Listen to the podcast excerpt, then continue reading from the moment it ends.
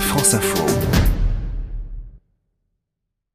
Manet, Cézanne, Gauguin, Van Gogh, Degas, mais aussi Braque, Matisse ou Picasso, la collection constituée par Heinrich et Justine Tannhauser entre 1905 et 1965, ce sont des dizaines de chefs-d'œuvre de l'impressionnisme aux avant-gardes du début du XXe siècle. Une collection qui sort pour la première fois du musée Guggenheim. C'est une collection qui a été donnée en 1965 et depuis, elle n'a jamais euh, plus bougé de ce musée. Cécilia Braski, responsable des expositions à l'hôtel de Caumont. C'est une occasion unique, c'est la première fois et j'ai craint que ceci la dernière parce qu'une clause très claire lie les ayants droit au musée. En fait, cette collection a été offerte au musée avec la condition qu'elle soit mise à disposition du public new-yorkais en permanence. L'exposition débute avec les impressionnistes, point de départ de la collection Tannhauser.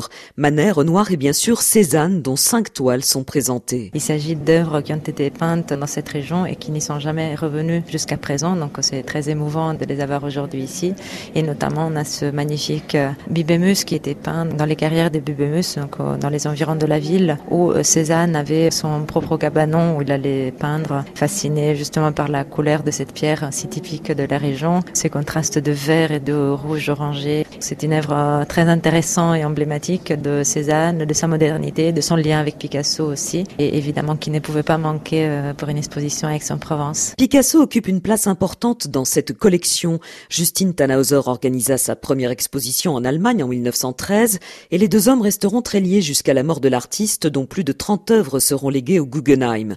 La dernière salle de l'exposition réunit les portraits de trois compagnes de Picasso, avec notamment un face-à-face entre Fernande et Marie-Thérèse Walter. On a un portrait de 1905 de Fernande habillée dans une mantilla qui était le voile typique de la tradition espagnole, de l'époque dite fauviste de Picasso, presque un monochrome comme Picasso l'a fait très souvent.